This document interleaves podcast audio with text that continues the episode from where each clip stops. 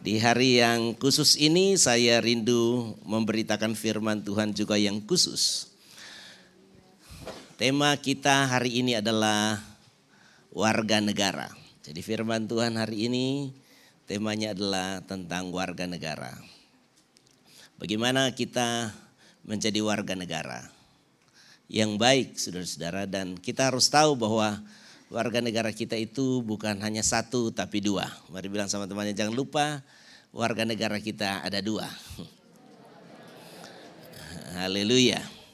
Warga negara yang pertama adalah warga negara Indonesia. Tetapi kita punya warga negara yang kedua. Filipi pasal 3 ayat yang ke-20. Filipi pasal 3 ayat yang ke-20.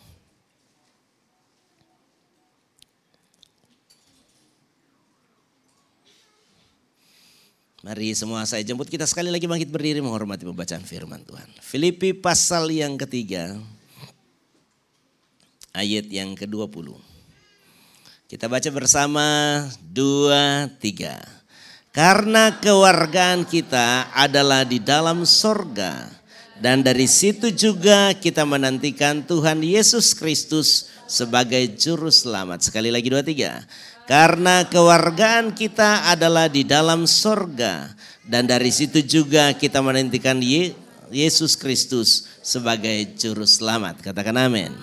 Silakan duduk Bapak Ibu Saudara. Jadi warga negara kita ada dua. Warga negara yang pertama adalah warga negara Indonesia. Yang kedua kita adalah warga negara sorga. Katakan amin. Dan Warga negara Indonesia sementara selama kita hidup di dunia. Warga negara sorga abadi. Sejak engkau percaya, engkau sudah terhisap menjadi warga kerajaan sorga. Katakan amin. Dan kita akan selama-lamanya di sorga ketika kita sudah berpindah dari dunia ini. Bapak ibu saudara yang terkasih dan sebagai warga negara saudara-saudara Indonesia kita ada undang-undang, ada nilai-nilai, ada pemerintahan, ada segala macam atribut untuk membimbing, menuntun, memberikan pedoman bagaimana kita hidup sebagai warga negara Indonesia. Dan itu kita pelajari di sekolah, kita pelajari di tengah masyarakat dan lain sebagainya. Ketika saudara ada di dalam rumah Tuhan, maka yang menjadi dominan peraturan, nilai-nilai, tata hidup itu berdasarkan kerajaan Allah. Katakan amin. Dan saya tidak akan mengajarkan kepada saudara-saudara tata hidup, pedoman hidup, undang-undang, nilai-nilai dari Indonesia. Tetapi saya akan mengajarkan saudara bagaimana kita sebagai warga kerajaan Allah hidup sebagai warga negara Indonesia dan hidup juga sebagai warga kerajaan Allah. Katakan amin. Dan itu semua kita akan belajar dari Alkitab. Bagaimana kita hidup sebagai warga negara Indonesia? Yang pertama, Markus pasal 11 ayat yang ke-17. Dan kita juga akan membaca Yeremia pasal 29 ayat yang ke-7. Markus 11 ayat 17. Kita baca bersama dua tiga. Lalu ia mengajar mereka katanya, bukankah ada tertulis rumahku akan disebut rumah doa bagi segala bangsa? Tetapi kamu ini telah menjadikannya sarang penyamun. Nah, ini bukan untuk kita kalimat yang terakhir. Katakan amin. Itu adalah kalimat teguran untuk orang-orang yang mengacau di bait Allah pada waktu Yesus masuk di sana. Yang akan kita pelajari adalah pernyataan Tuhan Yesus berkata begini, bahwa rumahku akan disebut rumah doa bagi segala bangsa. Ada dua pengertian. Pengertian yang pertama bahwa gereja itu atau Ka'bah Tuhan itu itu adalah tempat untuk segala bangsa. Katakan amin. Jadi dalam kekristenan tidak ada perbedaan. Dia orang suku mana? Dia etnis mana? Tidak ada. Karena di dalam rumah Tuhan semua suku bangsa itu diterima dengan tangan yang terbuka. Karena kita semua adalah umat ciptaannya. Katakan amin. Jadi di sini ada orang Manado, ada orang Chinese, ada orang Ambon, ada orang Papua, uh, Chinese-nya juga macam-macam, ada yang dari Kalimantan, ada dari Bangka, ada dari mana saudara-saudara ya. Bapak Ibu Saudara, ketika kita sudah ada di dalam gereja, maka kita semua diterima dengan tangan yang terbuka oleh Tuhan. Katakan amin. Jadi saudara mau berdoa di sini, Tuhan membuka rumahnya untuk saudara semua. Yang kedua pemahamannya saudara-saudara begini, bahwa ketika orang datang di dalam rumah Tuhan, maka setiap bangsa itu, itu punya kewajiban mendoakan bangsanya. Jadi setiap bangsa yang datang di dalam rumah Tuhan itu harus berdoa untuk bangsanya. Yeremia 29 ayat yang ketujuh. Usahakanlah kesejahteraan kota ke mana kamu aku buang. Dan berdoalah untuk kota itu kepada Tuhan. Sebab kesejahteraannya adalah kesejahteraanmu. Ini cerita orang Israel. Firman Tuhan ini datang di masa penghukuman. Karena orang Israel tidak taat pada firman Tuhan mereka dikeluarkan dari tanah perjanjian, disebarkan di begitu banyak kerajaan-kerajaan dengan kota-kotanya. Dan di kota-kota itu Tuhan berkata kepada mereka bahwa di tempat di mana engkau aku buang, di sana engkau harus punya tanggung jawab dengan kota itu. Nah kita di Indonesia kita tidak dibuang di Indonesia. Kita ditempatkan Tuhan di Indonesia. Siapa yang percaya bahwa Tuhan menempatkan engkau di Indonesia? Saya percaya saya tidak dibuang di sini. Inilah tanah airku. Indonesia, tanah air beta, pusaka abadi nan jaya kalimat yang terakhir dari lagu itu. Indonesia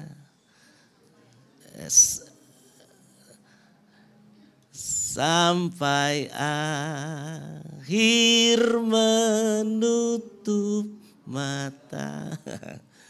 Saya kalau dengar lagu ini, kalau zaman dulu TV terakhir, saya kan suka tidur malam dari zaman dulu. Nonton TV sampai lagu ini. Sampai akhir menutup mata. Saya rasa mau menangis saudara-saudara. Inilah tempat saya ditempatkan oleh Tuhan. Di sini saya mulai dengan menangis ketika dilahirkan. Dan di sini juga saya akan tersenyum ketika kembali ke sorga. Haleluya. Sedangkan di kota di mana tempat orang Israel dibuang mereka harus berdoa. Apalagi untuk tanah air beta, tanah air kita. Kita harus mendoakannya. Katakan amin. Terlepas saudara suku apa, semua orang yang sudah ada di sini, Tuhan yang tempatkan kita di sini.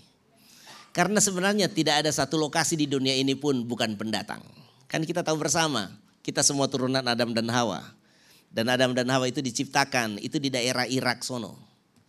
Jadi dari sana orang kemudian menyebar ke seluruh bumi. Jadi sebenarnya kalau mau dibilang Indonesia ada penduduk asli siapa? Tidak ada. Semua yang datang ke sini pendatang. Jadi saudara-saudara jangan merasa, oh saya ini kan pendatang. Sebenarnya tidak ada satu orang pun yang bisa mengaku saya ini memang orang di sini. Nah, semua-semua kita pendatang turunan cuma ada yang lebih dulu datang, ada yang belakangan datang. Dan saudaraku semua yang sudah ada di Indonesia hari ini, mari kita percaya Tuhan yang taruh kita di sini. Dan kewajiban kita untuk mendoakan bangsa kita. Katakan amin. Kewajiban kita mendoakan bangsa kita. Karena kalau bangsa ini hancur, saudara mau bermimpi apa? Membangun karir, membangun keluarga, membangun bisnis, membangun apa saja saudara-saudara. Di tengah kekacauan sebuah bangsa, semua impian itu musnah saudara-saudara. Saudara punya deposito, saudara punya uang. Kalau negara ini tiba-tiba hancur karena peperangan saudara atau diserbu atau apa pun saudara. Maka semuanya jadi sia-sia. Saudara, Nah, saya punya rumah saya sangat nyaman, tetapi kalau satu aja bom jatuh, ya syukur kalau kita lolos. kalau lolos pun semua hilang. Saudara punya du duit di bank, saudara punya duit di bank itu dalam bentuk apa? Data-data. Data. Dicatat di komputer, di di database mereka. Taufik punya uang berapa ratus ribu di BCA misalnya. Oh BCA dibom, jaringannya hancur, hilang semua data. Dan duit kita ke mana? Ya bablas. Saya mau katakan begini, semua impian kita akan terwujud kalau Indonesia tetap bertahan seperti sekarang ini minimal. Nah bagi saudara yang cuma suka berdoa untuk diri sendiri, untuk keluarga, untuk bisnis, untuk pekerjaanmu. Saya hari ini ingin mengajak saudara Mari kita akan berikan waktu untuk mendoakan bangsa kita. Karena kesejahteraan Indonesia adalah kesejahteraanmu. Katakan amin. Saudara mau berdoa untuk bangsa ini? Saya mengajak saudara mengangkat tangan satu menit saja. Haleluya. Mari doakan bangsa kita. Haleluya.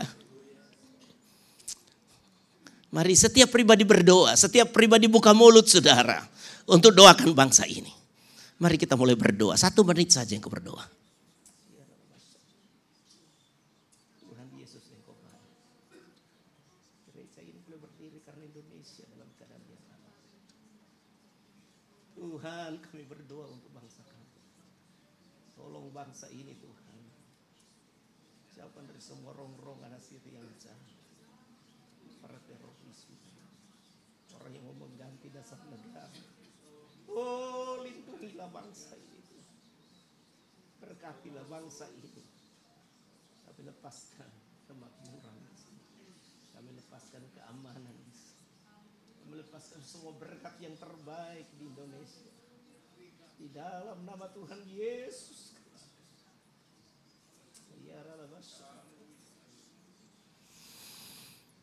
Kami patahkan roh korupsi, kami patahkan roh terorisme, kami patahkan roh-roh yang akan menggantikan dasar negara kami. Kami patahkan semua tatanan yang akan menghancurkan negara ini. Semua permusuhan, perpecahan kami patahkan di dalam nama Tuhan Yesus Kristus. Dan kami satukan hati memberkati bangsa ini. Semua pemerintah kami masyarakat dari Sabang sampai Merauke, dari Rote sampai di Talaut di dalam nama Yesus Kristus. Semua diberkati oleh Tuhan. Jaga bangsa ini, selamatkan bangsa ini karena kami tahu bangsa ini adalah ciptaanmu. Dan kami percaya engkau mengasihi bangsa ini. Dalam nama Yesus kami berdoa. Haleluya. Amin. Bapak ibu saudara, saudara perlu berdoa sungguh-sungguh untuk Indonesia. Yang kedua, apa yang Tuhan mau ketika orang Kristen menjadi warga negara dari sebuah kerajaan atau sebuah negara? Roma pasal yang 13, Roma pasal yang ke-13 ayat 1 sampai dengan ayat yang ke-7. Saya akan bacakan, saudara perhatikan saja. Tiap-tiap orang harus takluk kepada pemerintah yang di atasnya. Sebab tidak ada pemerintah yang tidak berasal dari Allah. Dan pemerintah-pemerintah yang ada ditetapkan oleh Allah. Tuhan mau setiap orang Kristen itu itu menghormati pemerintah. Katakan amin. Karena tidak ada pemerintah yang tidak ditetapkan oleh Tuhan. Dari presiden sampai RT. Tuhan tidak mau orang Kristen menjadi pemberontak terhadap para pemerintah. Tuhan tidak mau. Tuhan mau kita menghormati pemerintah. Jadi kalau ada yang saudara suka pandang-pandang remeh RT. Ah RT. Suruh bayar yuran. Saudara tidak mau bayar. Tuhan tidak suka itu. Engkau harus harus ikuti apa yang mereka atur. Kita di sini ketika Pak RW minta tolong apa untuk program ini kita dukung. Oke Pak RW, oke Pak RW. Bukan apa-apa, Alkitab suruh ini. Kita harus menghormati pemerintah karena pemerintah itu datangnya dari Tuhan. Ayat yang kedua, Sebab itu barang siapa melawan pemerintah, ia melawan ketetapan Allah. Dan siapa yang melakukannya akan mendatangkan hukuman atas dirinya. Jadi saudara-saudara Tuhan sudah bilang, kalau kita ngelawan hukum, dihukum jangan nangis-nangis. Minta tolong pendeta, bebaskan dari hukuman, tidak boleh. Itu Tuhan yang atur. Sebab jika seorang berbuat baik, ia tidak usah takut kepada pemerintah. Hanya jika ia berbuat jahat, Maukah kamu hidup tanpa takut terhadap pemerintah? Perbuatlah apa yang baik dan kamu akan beroleh pujian daripadanya. Karena pemerintah adalah hamba Allah. Ini lebih tegas lagi. Karena pemerintah adalah hamba Allah untuk kebaikanmu. Tetapi jika engkau berbuat jahat, takutlah akan dia. Karena tidak percuma pemerintah menyandang pedang. Pemerintah adalah apa saudara-saudara? hamba Allah untuk apa saudara-saudara? Membalaskan murka Allah atas mereka yang berbuat jahat. Jadi kalau saudara-saudara bagian dari bangsa ini dan engkau berbuat jahat. Kalau engkau mencuri saudara-saudara dan ditangkap polisi, saudara jangan panggil saya. Karena saya hamba Tuhan, dia juga hamba Tuhan. Dan sesama hamba Tuhan tidak boleh saling intervensi. Sesama bis kota aja tidak boleh saling mendahului. Jadi kalau polisi tangkap saudara, saya mungkin akan datang. Karena itu Tuhan bilang juga musim besuk orang di penjara. Tetapi yang saya akan doakan apa? Bukan membebaskan engkau dari penjara, bukan. Saya mendoakan engkau supaya engkau tambah menjalaninya. Yang pertama, yang kedua supaya engkau bertobat. Katakan amin. Saya tidak setuju kalau ada ada jemaat lantas bikin kejahatan lantas pendeta lobi-lobi sampai jenderal supaya dibebaskan. Tidak boleh. Itu kita sama-sama hamba Tuhan. Kita harus saling mendukung justru. Saya berharap pemerintah dukung kami di dalam pelayanan rohani. Dan kami akan dukung mereka juga dalam pelayanan sosial. Katakan amin. Kewajiban kita sebagai warga negara apa saudara-saudara? Taat hukum. Orang Kristen harus belajar untuk jadi taat hukum. Amin. Jadi kalau melanggar hukum udah usah berdoa macam-macam. Murka Tuhan memang itu saudara-saudara. Ketika engkau dihukum dan itu adalah cara yang Tuhan sudah tetapkan. Ayat yang kelima. Sebab itu perlu kita menaklukkan diri bukan saja oleh karena kemurkaan Allah. Tetapi juga oleh karena suara hati kita. Saya berharap saudara-saudara kita sadar cepat-cepat ya jadi jangan tunggu dihukum dulu baru bertobat. Jangan. Sebagai warga negara yang baik taat dulu. jangan sudah dihukum baru bertobat. Jadi Tuhan pasti akan menuntun kita. Ayat yang keenam. Itulah juga sebabnya maka kamu membayar pajak.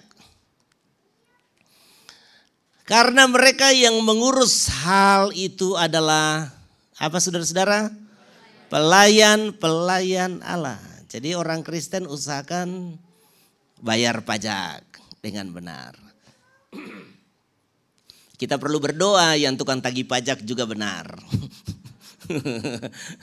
Mereka jadi pelayan Allah yang baik gitu loh. Nggak meras-meras rakyat gitu kan. Pajak 10 ribu jangan dinaikin 30 ribu kan. Nah, tapi kita juga enggak usah ngakal-ngakalin pemerintah. Di gereja kita ada yang petugas pajak. Tetapi ada juga yang konsultan pajak. Nah, biasa mereka berdua suka berantem.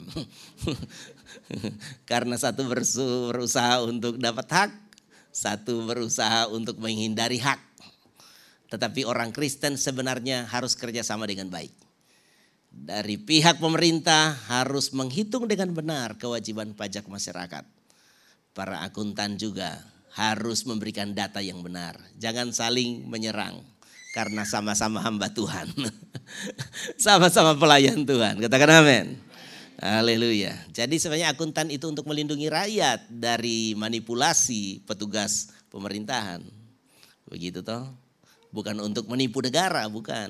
Hanya untuk melindungi masyarakat supaya bayar pajak dengan benar.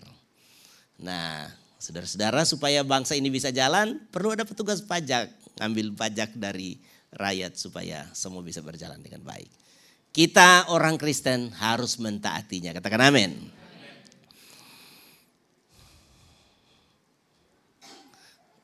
Kita orang Kristen ya, termasuk saya juga. Jadi saya juga isi laporan pajak yang diurus sama Lukas.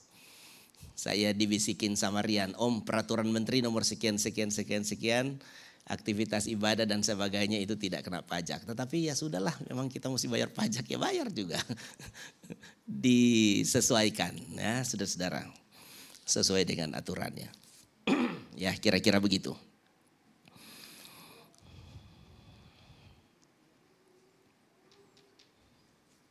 Ayat yang ketujuh, bayarlah kepada semua orang apa yang harus kamu bayar. Pajak kepada orang yang berhak menerima pajak, cukai kepada orang yang berhak menerima cukai Rasa takut kepada orang yang berhak menerima rasa takut dan hormat kepada orang yang berhak menerima rasa hormat. Katakan amin. Jadi yang pertama saudara-saudara kita harus berdoa, yang kedua harus hormati pemerintah, harus taat hukum dan membayar kewajiban sebagai warga negara. Yang ketiga, sebagai warga Indonesia kita punya sebuah tugas saudara-saudara. Matius pasal 28 ayat 19 sampai 20. Sebagai warga Indonesia kita punya tugas yang diberikan oleh Tuhan Yesus secara khusus. Karena itu pergilah jadikanlah semua bangsa. Katakan bersama semua bangsa. Pertanyaannya apakah ini termasuk Indonesia? Pasti termasuk ya. Amin. Semua bangsa termasuk Indonesia. Jadikanlah semua bangsa muridku dan baptislah mereka dalam nama Bapa dan Anak dan Roh Kudus. Ayat yang ke saya rindu baca dari ayat yang ke-18. Yesus mendekati mereka dan berkata, "Kepadaku telah diberikan segala kuasa di sorga dan di bumi." Jadi begini Bapak Ibu Saudara, orang Kristen itu menerima warisan kuasa dari sorga. Untuk apa menjadikan segala bangsa murid Tuhan. Saya rindu saudara-saudara kita sebagai warga negara Indonesia menyadari bahwa Tuhan ingin agar supaya bangsa Indonesia pun menjadi murid Tuhan. Itu sebabnya mari saudara-saudara kita bagian dari bangsa ini. Kita rindukan supaya bangsa kita juga diselamatkan. Amin. Kita percaya kata firman Tuhan bahwa hanya Yesus satu-satu jalan untuk menuju kepada Bapa. Hanya Yesus, tidak ada nama lain yang diberikan di bawah kolong langit ini yang olehnya seorang dapat diselamatkan. Hanya nama Yesus. Jadi mari kita punya beban untuk menjadikan semua bangsa Indonesia murid Tuhan. Amin. Haleluya dan ini adalah hal yang sangat memberkati bagi bangsa kita. Jadi sebagai warga negara Indonesia yang pertama kita harus berdoa bagi bangsa kita, yang kedua hormati pemerintah, yang ketiga adalah selamatkan bangsa Indonesia. Nah, kita masuk pada bagian yang kedua. Yaitu sebagai warga negara kerajaan Allah, apa yang harus kita kerjakan? Selama kita masih hidup di dunia ini. Nomor satu, Matius 4 ayat yang ke-17. Kita baca bersama dua tiga. Sejak waktu itulah Yesus memberitakan, bertobatlah sebab kerajaan sorga sudah dekat. Sekali lagi dua tiga. Sejak waktu itu Yesus memberitakan, bertobatlah sebab kerajaan Allah sudah dekat. Kerajaan Allah atau kerajaan sorga itu adalah sebuah pernyataan dengan arti yang sama. Nah saudara bayangkan begini, baru kerajaan sorga sudah dekat, kita harus bertobat. Saya mau tanya siapa di sini sudah menjadi warga kerajaan Allah atau kerajaan sorga? Angkat tangan. Oke, ragu-ragu ya. Siapa yang masih dalam kerajaan iblis? Angkat tangan. Oke, saya mau tanya lagi. Siapa sekarang sudah ada dalam kerajaan sorga? Angkat tangan. Masih ada yang dalam kerajaan mana? Cuma dua kerajaan loh, tidak ada kerajaan lain. Jadi kalau saudara tidak ada di dalam kerajaan sorga, saudara tidak dalam kerajaan iblis, saudara ada di awan-awan. Oke sekali lagi saya minta saudara-saudara mengangkat tangan. Siapa yang sudah ada dalam kerajaan sorga angkat tangan. Yang mantap saudara-saudara. Oke turun tangan. Siapa yang masih ada dalam kerajaan iblis angkat tangan. Saudara percaya saudara sudah dalam kerajaan sorga? Ketika engkau menerima Yesus sebagai Tuhan dan Juru Selamat, dia menjadi Raja dalam hidupmu, engkau segera masuk dalam kerajaan Allah. Kenapa saudara bingung-bingung? Amin. Engkau ada dalam kerajaan sorga. Engkau sudah bagian warga kerajaan sorga. Ketika kita percaya Yesus, kita terima Yesus menjadi Tuhan dan Raja dalam hidup kita, dia segera menjadikan kita warga kerajaannya. Nah, saya mau katakan begini, sedangkan belum masuk sudah harus bertobat apalagi sudah di dalamnya. Kalau saudara tidak bertobat, ketika engkau sudah dalam kerajaan Allah, engkau bagaikan penjahat dalam kerajaan Allah. Engkau bagaikan penjahat di Indonesia.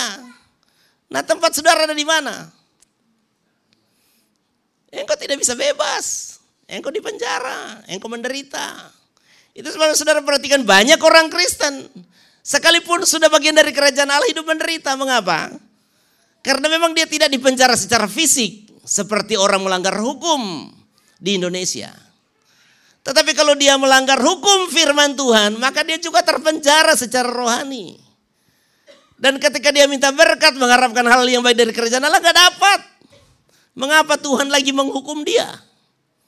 Jadi orang yang tidak bertobat, maka dia akan hidup dalam penderitaan. Anak-anak Tuhan perlu untuk bertobat. Katakan amin. Nah, saudara-saudara, dan ibadah, kehadiran Tuhan, malaikat Tuhan semua akan bawa damai sejahtera. Tetapi kalau engkau melakukan kejahatan, engkau melakukan hal yang salah, maka sama dengan saudara lagi naik motor, lantas hendak pakai helm, lihat ada polisi, jantung langsung berdebar, duk duk duk duk duk duk duk. Apakah itu tanda jatuh cinta? Itu ketakutan saudara-saudara. Mengapa? Karena orang salah. Lihat polisi pasti ketakutan. Nah saudara berdoa, Tuhan tolong biarlah para malaikatmu menjaga rumah saya. Oh, saudara berdosa, pas dia datang saudara pasti ketakutan. Ini ada setan datang, padahal malaikat. Saya rindu saudara-saudara hidup di dalam kekudusan. Katakan amin. Agar supaya pasukan kerajaan Allah mendatangkan damai sejahtera. Kalau saudara terbangun malam-malam, saudara ngintip dari jendela, ada lima polisi berdiri di muka rumah saudara. Itu saudara bisa tidur, atau kemudian keringat dingin, tergantung saudara bikin salah apa enggak. Kalau saudara udah bikin salah apa-apa, saudara kan tidur pulas. Aduh puji Tuhan ada polisi lima, motor enggak akan hilang, mobil enggak akan hilang, perampok jauh, penjahat jauh. Tapi kalau saudara baru korupsi, oh ini OTT takutnya.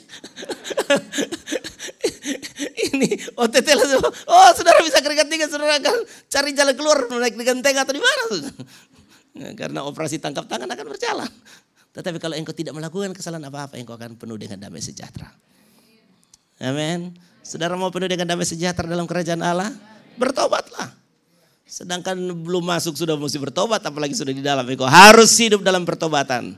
Maka engkau akan berbahagia dalam kerajaan Allah. Yang kedua, apa yang Tuhan mau sebagai orang yang hidup dalam kerajaan Allah? Matius pasal yang kelima ayat yang ketiga.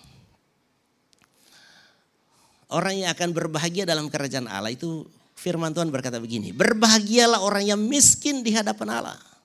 Karena mereka lah yang empunya kerajaan sorga. Jadi saudara akan memiliki sorga kalau engkau miskin di hadapan Tuhan. Bukan miskin di hadapan orang ya.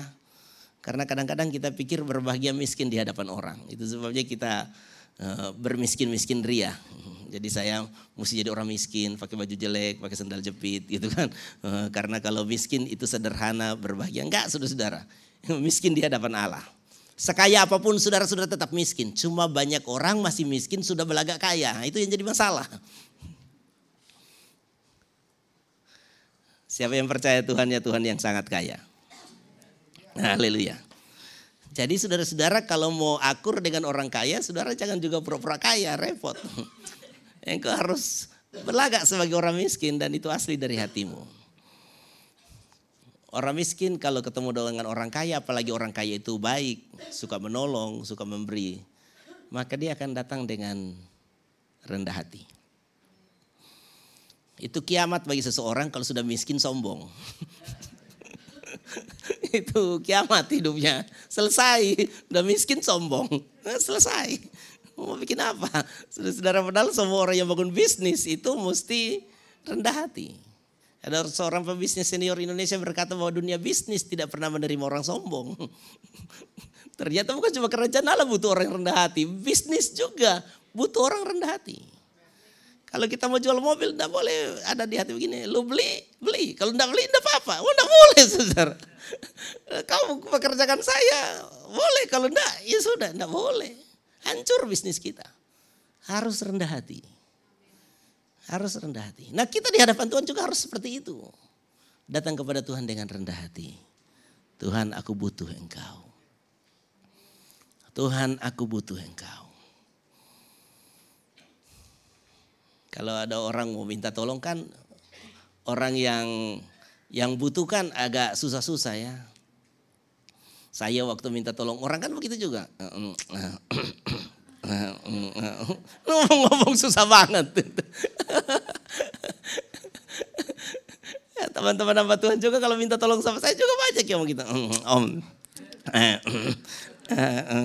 Begitu saudara. Dan biasanya kalau orang datang dengan kepala tertunduk dan begitu saya tergerak untuk menolong. Dan Alkitab berkata kita di hadapan Tuhan harus seperti itu. Rendah hatilah di hadapan Tuhan. Karena segala sesuatu yang kita miliki itu memang milik Tuhan. Yang dititipkan kepada kita. Kita punya kerajaan Allah. Kita menjadi orang yang berbahagia. Haleluya. Matius pasal 5 ayat yang 10 berikutnya. Yaitu rela dianiaya karena kebenaran. Matius 5 ayat 10. Dua tiga. Berbahagialah orang yang dianiaya oleh sebab kebenaran. Karena merekalah yang mempunyai kerajaan sorga. Jadi warga kerajaan sorga itu, itu harus jadi orang-orang yang rela dianiaya oleh karena kebenaran. Jadi karena kita mempertahankan kebenaran, kita dianiaya, saudara harus belajar rela. Karena kekristenanmu engkau tidak disukai, engkau harus rela. Orang memusuhi engkau, harus rela. Demi mempertahankan perilaku yang benar engkau menderita, engkau harus rela. Katakan amin. Kan berkata jujur itu kan ada harganya. Amin. Berkata jujur itu ada harganya. Anak sekolah telat bangun. Kenapa terlambat? Oh alasannya kan pasti bukan telat bangun. Walaupun yang benar telat bangun. Apa yang biasa dipakai? Macet pasti kan. Padahal yang macet-macet di tempat tidur dia. Mengapa dia langsung bilang begini, maaf bu saya telat bangun. Karena takut dihukum. Orang Kristen harus rela menderita karena kebenaran. Amin. Jadi kalau saudara lalai, mengaku saja lalai. Saya mengajak ini para pebisnis untuk lebih jujur. kalau lalai bilang aja, maaf Pak, betul-betul maaf saya lupa. saya lupa mengerjakan apa pesanan Bapak. Saya minta maaf. Kalau Bapak masih percaya saya akan lakukan. Tetapi kalau enggak ya apa boleh buat. Tetapi jujur saya lupa. Jangan pakai alasan macam-macam. Nenek meninggal. Ada sakramen penguburan kucing. Tidak usah lah saudara. Orang mau ngomelin kita, mau hukum kita. Ya relalah demi kebenaran. Katakan amin. Pokoknya kalau kita apa saudara-saudara mengalami kendala gitu dalam hidup belajar aja jujur. Memang ada harganya tetapi percayalah Tuhan senang dengan orang seperti ini. Dan dia akan menjadi orang yang berbahagia di dalam kerajaan Allah. Amin. Rela menderita karena kebenaran. Karena kalau kecil-kecil begitu kita tidak rela menderita. Lantas ada waktu aniaya yang benar datang percaya Yesus atau mati. Aduh, menyeramkan. Ya sudah, percaya Yesus mati atau hidup kaya. Saudara yang terkasih, kita akan sangat kesulitan. Alkitab berkata begini, kalau engkau berlomba dengan orang yang berjalan kaki saja engkau sudah dilelahkan. Bagaimana bagaimana kalau waktunya datang engkau harus berlomba dengan kuda? Nah kalau cuma berkata jujur aja yang kau tidak becus. Bagaimana ketika satu waktu imanmu itu diancam dan harus dibayar dengan keselamatan. Saya takut kita bubar jalan, saudara-saudara. Kita bersyukur kita ibadah di tempat ini dengan bebas. Satu waktu kalau kita mengalami kesulitan, apakah engkau akan bertahan menjadi anak Tuhan? Warga kerajaan Allah harus rela hidup dalam aniaya. Karena semua itu cuma sementara, yang kekal di sorga tidak ada aniaya lagi. Amin. Harus rela demi kebenaran kita berjuang dan saya percaya Tuhan pasti berkati saudara.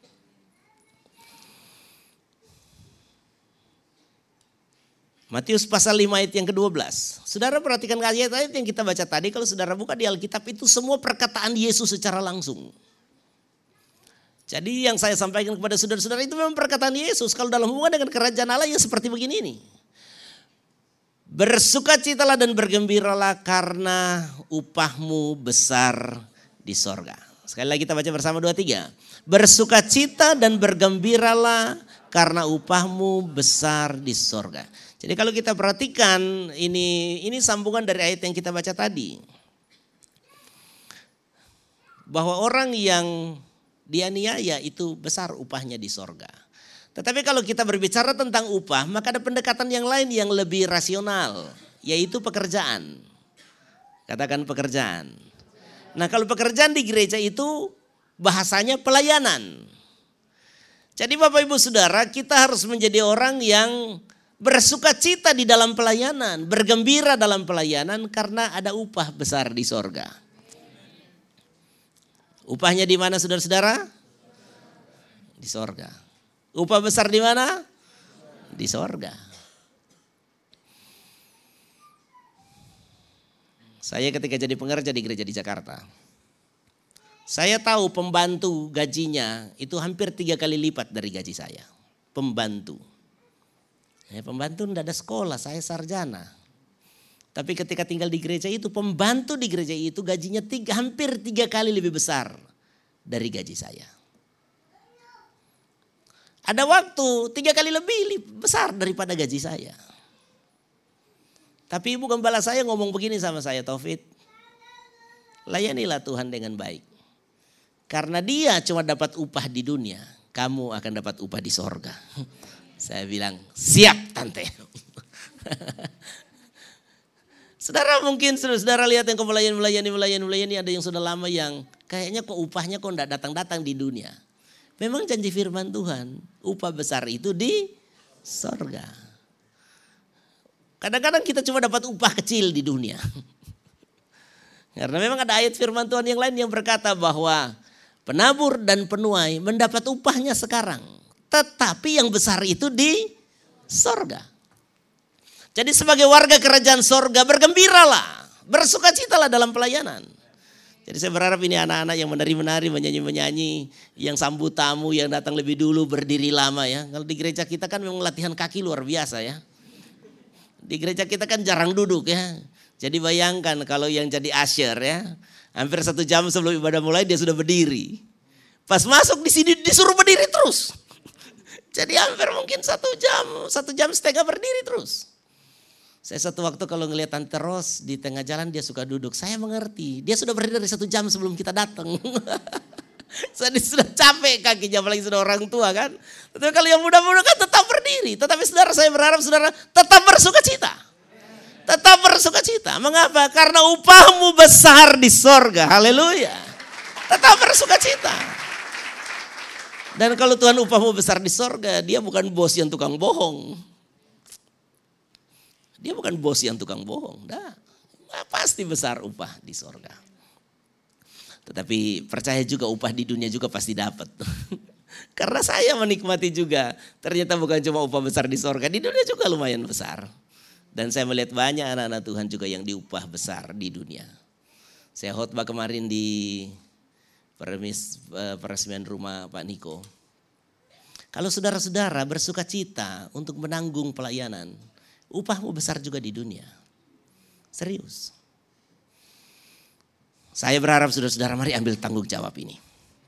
Sebagai warga kerajaan Allah, tanggung jawab ini ambil.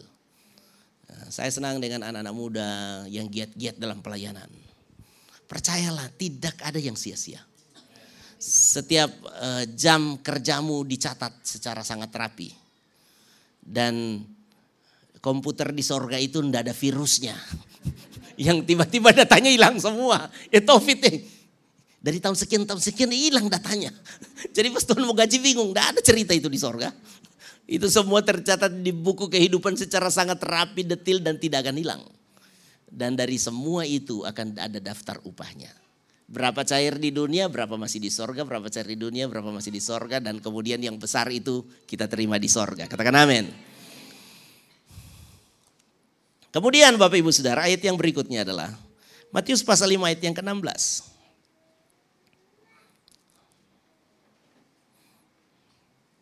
Sebagai warga kerajaan sorga, demikianlah hendaknya terangmu bercahaya di depan orang, supaya mereka melihat perbuatanmu yang baik dan memuliakan Bapamu yang di sorga. Jadi sebagai warga kerajaan sorga Tuhan mau apa? Kita hidup menjadi terang. Ini yang yang sama persis dengan kewajiban kita di Indonesia. Yaitu menyelamatkan bangsa Indonesia. Dengan cara apa? Hidup menjadi terang. Sebagai warga kerajaan sorga kita harus hidup menjadi terang. Supaya Bapak dipermuliakan melalui hidup kita. Katakan amin. Saya sungguh berharap anak-anak Tuhan tidak ada yang mempermalukan Tuhan. Kita semua hidup mempermuliakan Tuhan. Di mana pun kita pergi berada orang memuji Tuhan. Puji Tuhan. Orang lihat kita, puji Tuhan. Orang ngobrol dengan kita, puji Tuhan. Orang berinteraksi, berbisnis dengan kita, dia bilang puji Tuhan. Nah, minimal dia bilang Alhamdulillah. Karena orang yang berbisnis dengan kita bukan orang Kristen. Tetapi dia memuji Tuhan. Karena Alhamdulillah itu sama dengan puji Tuhan. Di bahasa Indonesia artinya. Jadi saya berharap saudara-saudara orang ketika berinteraksi dengan engkau. Orang mempermuliakan Bapa di sorga. Jangan sebaliknya. Waduh orang gereja kok begitu. Aku baru tahu ternyata saya pikir dulu. Orang kalau di gereja masa semua kudus. Ternyata ini pada kudisan.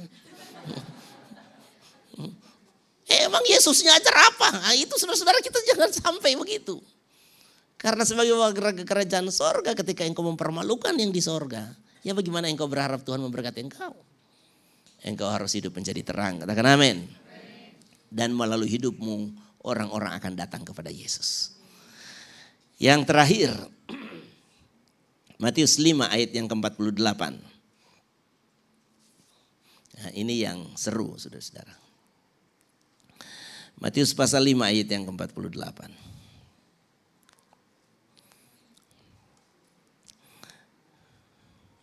Kita baca bersama dua tiga. Karena itu haruslah kamu sempurna sama seperti Bapamu yang di sorga adalah sempurna. Sekali lagi dua tiga. Karena itu haruslah kamu sempurna sama seperti Bapamu yang di sorga adalah sempurna. Saya sampaikan di di Alkitab saya ada banyak Alkitab bahasa Inggris. Hanya satu terjemahan dia pakai kata right, uh, sorry, complete in righteousness. Complete in righteousness.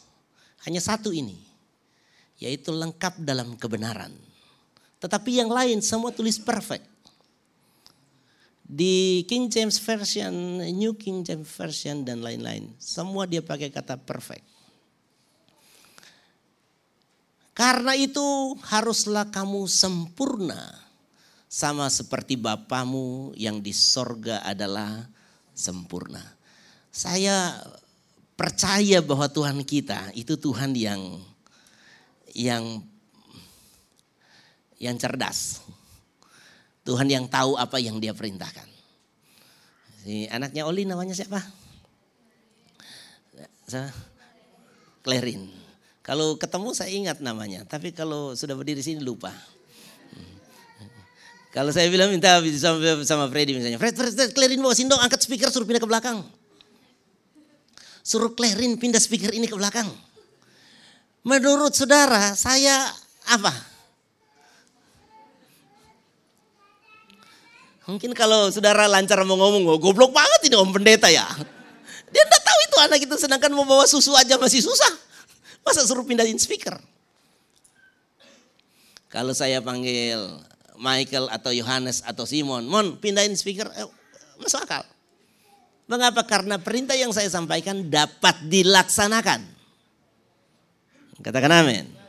Sedangkan mau suruh pindah speaker ini dan saya suruh, suruh Ayen, saya tidak akan melakukan itu. Karena saya masih mempertimbangkan. Ayen, Sharon bisa ngangkat ini speaker ini. Anak perempuan, walaupun sudah dewasa, mampu nggak dia ngangkat? Takutnya kecengklak. Dan bikin bikin pusing saya mengurusnya, kemudian panggil tukang urut dan sebagainya. Saya tidak akan nyuruh dia. Tuhan berkata begini, haruslah kamu sempurna. Siapa yang percaya bahwa Tuhan gak bego? Amin. Apakah ketika Tuhan bilang haruslah kamu sempurna kita bisa? Siapa yang percaya kita bisa? Nah, itu baru mantap itu. Sedangkan saya saja tahu menyuruh sesuatu. Apalagi Tuhan. Jadi ketika Tuhan bilang, hendaklah kamu sempurna. Saya yakin Tuhan tahu kita mampu. Dan sebagai kerajaan, uh, sebagai warga kerajaan sorga, kita harus berjuang untuk sempurna. Apakah hari ini saya sudah sempurna? Ada bagian yang sudah sempurna. Ada bagian yang masih sedang disempurnakan. Saya percaya satu waktu roh kudus akan tolong saya supaya saya hidup sempurna. Masih ada yang belum sempurna.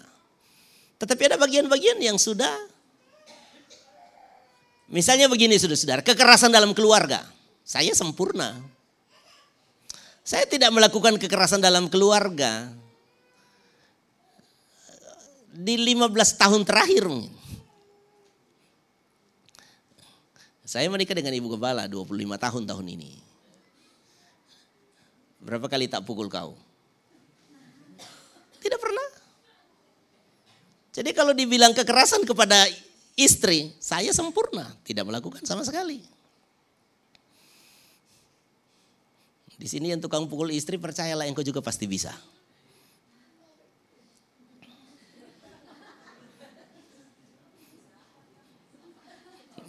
Om tanya Fred, sudah berapa kali pukul sama Olin? Belum. Saya mau tanya, pengen gak pukul Olin sampai engkau dipanggil Tuhan? Pengen enggak, Fred? Enggak. Saya percaya engkau pasti sempurna dalam hal itu. Tidak pernah akan mukul. Saya enggak berani mau tanya yang lain. Apakah bisa? Bisa. Berbohong. Siapa di sini minggu lalu masih bohong? Percayalah Tuhan sanggup untuk menyempurnakan kita. Saya pernah berbohong. Saya pernah berbohong. Berbohong serius bukan berbohong apa namanya ece-ece. Tapi berbohong serius. Karena saya berbohong waktu itu memang serius. Disuruh orang untuk berbohong. Dan saya melakukan kebohongan. Itu memang serius berbohong. Tapi saya sudah lupa berapa tahun terakhir ini saya bohongnya apa. Dan saya berharap begini, mulai sekarang ini saya lebih sempurna lagi dalam berkata-kata. Saya berikan tips kepada saudara. Jika engkau belum bisa berkata jujur karena berisiko, diamlah. Amin. Jadi kalau kan Tuhan Yesus juga pernah berdiam kan?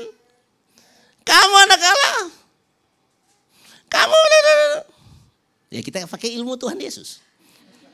Jadi kalau kita sudah ada niat untuk berbohong, lebih bagus diam. Jadi kalau ada orang, kenapa belum antar? Kenapa masih begini? Kenapa belum jadi? Maaf Pak. Kenapa? Maaf Pak, saya segera selesaikan. Mengapa? Tidak usah jawab. Daripada saudara bohong kan. Amin. Jadi kalau saudara-saudara belum bisa berkata jujur, diamlah. Amin. Jadi kalau kenapa terlambat? Aduh kalau jelaskan jelas penjelasannya mama pasti ngamuk gitu. Mau bilang yang lebih halus bohong, lebih bagus diam mak kalau mau hukum hukum aja mak. Rela menderita demi kebenaran. Dan saya percaya kita pasti bisa sempurna. Saya percaya. Mengapa? Karena Tuhan yang suruh. Katakan amin. Saudara pasti bisa? Pasti bisa. Emang Tuhan kita bego apa? Dia nyuruh, dia pasti bisa. Dulu memang saya juga suka suka begini. Mana bisa manusia sempurna? Mana bisa? Kita kan manusia. Tempatnya salah dan dosa. Tetapi Tuhan kita berkata, adalah kamu sempurna. Saya percaya kita bisa. Saya percaya kita bisa. Kalau kita juga tidak sanggup, Roh Kudus akan menyanggupkan kita. Amin. Amin. Saudara, Alkitab kan mengizinkan orang Kristen marah, tetapi jangan berbuat dosa. Jadi kalau marah boleh, tapi jangan berbuat dosa. Berbuat dosa itu maksudnya apa? Ketika marah menjadi kepahitan dan dendam. Tapi kalau marah hanya karena kita tahu ada salah, ini salah kamu, salah kamu, tidak dosa. Anak kita pulang telat gitu jam satu malam lantas kita senyum-senyum. Dari mana deh? Anda saya tadi jalan-jalan di sana lantas begini ketemu orang lantas saya ikut ke puncak lu bilang enggak apa-apa mari silakan ngaco orang tua begitu. Engkau harus merasa marah, salah kamu, salah. Apakah itu dosa? Tidak. Yang dosa adalah ketika kita kepahitan dengan anak kita dan kita mulai mengutuk dia dan pengen balas dendam kita kepada menyalurkan emosi kita itu berdosa. Jadi kalau saudara marah, kontrol marahmu sampai engkau tidak berbuat dosa. Katakan amin. Bisa? Pasti bisa. Ada yang bilang begini, kalau misalnya oh, teman kita yang marah, sebelum kita balas ngitung dulu sampai 10. Satu, dua, tiga, empat. Pas habis 10 sudah tidak ilah, sudah marah, hilang marahnya. Tapi kalau anak bikin dosa, bikin salah, ngitung sampai 20. Satu, dua, tiga, empat. Yakin habis ngitung 20 tidak terlalu marah lagi. Kalau istri berbuat dosa, berbuat salah, jangan berhenti ngitung katanya. Satu. enam, tujuh, delapan. Pokoknya sampai hilang marahnya. Bisa, pasti bisa. Men. Jadi bapak-bapak mesti tahu ya rumus untuk menghilangkan kemarahan sama istri apa? Ngitung terus sampai habis. Satu, saya akan marah dia, tapi nanti sesudah hitungan selesai. Satu, dua, kapan selesai? Jangan pakai selesai. Hitung aja terus sampai ketiduran. Haleluya. Bisa saudara-saudara? Pasti bisa. Mari katakan bersama, pasti bisa. Lebih keras lagi, pasti bisa. Karena itu haruslah kamu sempurna sama seperti Bapamu yang di sorga adalah sempurna. Termasuk memaafkan dengan sempurna. Katakan amin. Jadi kita harus memaafkan juga dengan sempurna. Kalau masih ada satu dua, oh saya sudah maafkan dia. Dari seratus ada tiga puluh yang sisa. Oh, itu tidak sempurna. Harus semua habis. Amin. Harus semua habis. Itu sempurna Tuhan pasti berkati. Mari kita sama kita berdiri. Haleluya.